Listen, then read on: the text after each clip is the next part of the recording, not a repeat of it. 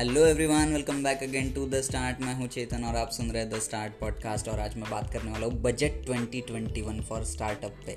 Yes, आज से मैं एक न्यू सेक्शन स्टार्ट कर रहा हूँ द स्टार्ट का, जिसमें कि मैं कवर करूँगा नेशनल और international startup and business news. जो कुछ भी ट्रेंडिंग बिजनेस न्यूज़ या स्टार्टअप न्यूज़ जो भी दुनिया में चल रही है या जो भी इंडिया में चल रहा है, वो सारी चीज़ें मैं कवर करने की कोशिश करूँगा इस सेक्शन में। और आज के पॉडकास्ट में मैं कवर कर रहा हूँ budget twenty twenty one startups के लिए क्या क्या था बजट में।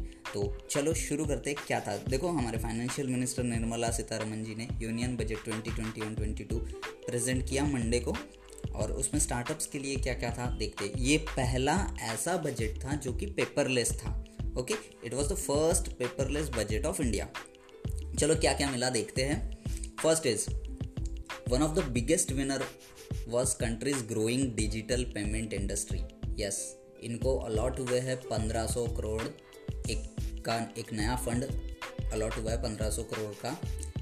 ये क्यों हुआ है देखिए, अभी जो कोविड सिचुएशन चल रहा था उसी के साथ साथ में जो डिजिटल पेमेंट का बूम आया था, ये काफ़ी फास्ट ग्रो हुआ है और इसके थ्रू बहुत सारा पेपरलेस काम हो चुका है और ज़्यादातर कैश हमें हैंडल करना नहीं पड़ता और काफ़ी सारी स्टेप्स या काफ़ी सारी चीज़ें और इजी हो गई है। तो इसको और अच्छे से मैनेज करने के लिए और ये सारी चीज़ें बहुत आसानी से और अच्छे से काम करें, इसके लिए ये चीज़ करी गई है। तो अलॉटमेंट पंद्रह सौ करोड़ का है। डिजिटल पेमेंट इंडस्ट्री को बहुत अच्छा खासा फ़ायदा होने वाला है और बहुत अच्छे अच्छे एडवांटेजेस उनको होने वाले हैं। Next is to incentivize startup, government has proposed to extend eligibility of claiming tax holidays by year to March thirty-first, twenty twenty-two। जो कि ट्वेंटी ट्वेंटी वन था उसे एक साल से और बढ़ा दिया गया है उसकी एलिजिबिलिटी। तो ये बहुत अच्छा फ़ायदा हो गया है स्टार्टअप्स वालों के लिए। जो फाइल कर सकते थे उन्होंने किया होगा, तो ठीक नहीं भी किया होगा तो फिर एक साल तक के बढ़ ही गया, तो बहुत अच्छी बात है। और इसी के साथ साथ क्या होगा कि also propose capital gain exemption for investment in startup by March thirty one twenty twenty two. इसकी भी एक साल तक के, जिससे कि क्या होगा, फंडिंग बूस्ट कर सकते हैं और ज़्यादा वो अपने स्टार्टअप्स के लिए। तो इससे स्टार्टअप्स वालों को और ऑब्वियसली अच्छा खासा फ़ायदा हो जाएगा उनकी फंडिंग बूस्ट करने के लिए। ठीक है। Third is another significant move is government plan to increase foreign direct investment limit for insurance sector. जो इंश्योरेंस सेक्टर है वहाँ की जो फॉरेन डायरेक्ट इन्वेस्टमेंट है, एफ डी आई जिसको कहते हैं, वो उनचास परसेंट से चौहत्तर परसेंट पे बढ़ा दी गई है। पहले उनचास परसेंट थी, अभी उसको बढ़ाकर चौहत्तर परसेंट कर दिया गया है।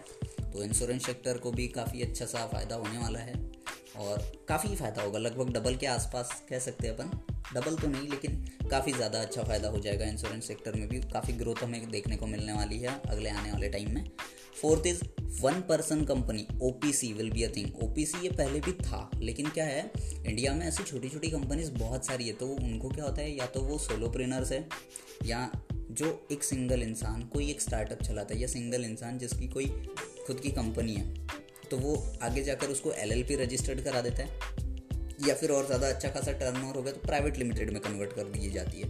लेकिन ओ पी सीज़ बहुत कम है। अब ओ पी सी पे ज़्यादा ध्यान दिया जाएगा, ताकि क्या होगा कि जो कुछ भी इंसेंटिवाइज किया जाएगा ये ओ पी सी को, इसलिए क्योंकि क्या होता था, वन पर्सन कंपनी ज़्यादातर है नहीं। जो भी है वो नॉर्मल छोटे किराना दुकान या छोटे छोटे लेवल के जो वेंडर्स है उन सारे लोगों को, तो काफ़ी प्रॉब्लम्स उनको फेस करनी पड़ती थी सोलोप्रेनर, और बहुत सारा वक्त उनका ज़ाया हो जाता था कि लीगल चीज़ें करने के पीछे बहुत सारा वक्त जाया करता था। वो अपना खुद का बिजनेस संभालेंगे या फिर लीगल चीज़ों के पीछे जाएंगे, तो ये एक थोड़ा सा प्रॉब्लम हो चुका था। ठीक है। और इसी के साथ साथ वन पर्सन कंपनी पे अभी बहुत अच्छे से ध्यान दिया जाने वाला है, तो ये बहुत अच्छे फ़ायदे हो सकते हैं। और इसी के साथ एन आर आई जो है है ना, कि ऐसा प्रपोजल है कि जो रेसिडेंसी लिमिट होती है ना Indian citizen N R Is वगैरह की, वो पहले एक सौ बयासी डेज़ का था, अब उसको एक सौ बीस डेज़ किया गया है। मतलब कि बाहर के जो एन आर आईज़ है वो इंडिया में रहते हैं, और होता है कि बहुत बार वो बाहर रहते, इंडिया से बाहर रहते, लेकिन वो ऑपरेट कर सकते हैं अपनी company O P C India के अंदर, अगर वो बस कोई भी कॉन्जिक्यूटिव एक सौ बीस डेज़ या फिर साल में एक सौ बीस दिन इंडिया में रहते हैं, तो वो ओ पी सी यहाँ पर ऑपरेट कर सकते हैं। इससे क्या होगा कि उनको अच्छा खासा इनकॉर्पोरेशन करने के लिए हो जाएगा और ये लिमिट जो पहले की एक सौ बयासी डेज़ की थी उसको एक सौ बीस डेज़ की कर दिया गया है। तो फ़ायदा है कि काफ़ी और ओपीसी में इंक्रीमेंट अपने को देखने को मिलेगा और वन पर्सन कंपनीज और ज़्यादा आगे आ सकती है। इससे कि छोटे स्टार्टअप्स या छोटी जो कंपनीज़ है इनिशियल लेवल की उनका बहुत बढ़िया इंक्रीमेंट हो सकता है, इंक्रीज़ हो सकता है, इनमें भी बूम हमें देखने को मिलने वाला है आने वाले वक्त में।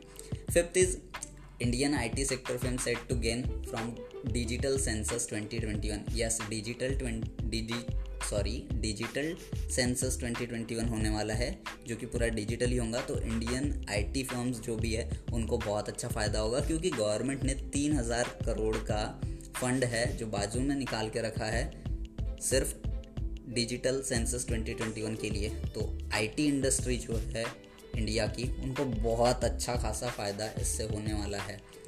एंड सिक्स्थ इज़ एक financial technology hub, fintech hub बनने वाला है गुजरात के अंदर, गिफ्ट सिटी गुजरात के अंदर, जो कि बहुत अच्छे तरीके की एक एडवांस टेक्नोलॉजी, फाइनेंशियल टेक्नोलॉजी से रिलेटेड चीज़ें होंगी वहाँ पर। जो कुछ भी है नेशनल इंटरनेशनल चीज़ें संभाली जाएगी, लगभग उसी लेवल का काफ़ी अच्छा सा बनने वाला है जो कि गुजरात के अंदर बनने वाला है, जिसकी प्लानिंग हो रही है लगभग। एंड सेवन्थ इज़ जो स्मॉल कंपनीज़ होती है उनकी डेफिनेशन थोड़ी सी चेंज कर दी गई है इस बजट के अंदर कि अब पेड अप कैपिटल जो था वो पचास लाख टू दो करोड़ है, अभी कर दिया गया है पचास लाख से दो करोड़ तक उनका थ्रेशोल्ड, और टर्नओवर जो है उनका वो टू करोड़ टू बीस करोड़ कर दिया गया है। अब इससे क्या था कि पहले की जो थी उनको थोड़ा कम कम था, अब छोटी कंपनीज़ को उतना ज़्यादा प्रॉब्लम नहीं जाएगा थोड़ा टैक्सेशन और ये बाकी सारी चीज़ों से रिलेटेड कामों के लिए। अब उनकी लिमिट ऑलरेडी थोड़ी बढ़ गई है।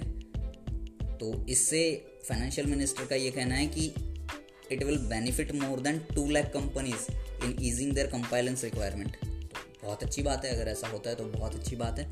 तो इसी के साथ बजट ट्वेंटी ट्वेंटी वन में स्टार्टअप्स और बिजनेस से रिलेटेड इतना ही था, कुछ एमएसएमई की न्यूज़ थी वो मैंने यहाँ पर कवर नहीं किया हो। और मिलते हैं अगले स्टार्टअप न्यूज़ में, अगले बिजनेस न्यूज़ में। और इसी से रिलेटेड आपको और क्या कैसा कैसा कंटेंट चाहिए आप मुझे कमेंट्स में बता सकते हो। Please do like, share and subscribe.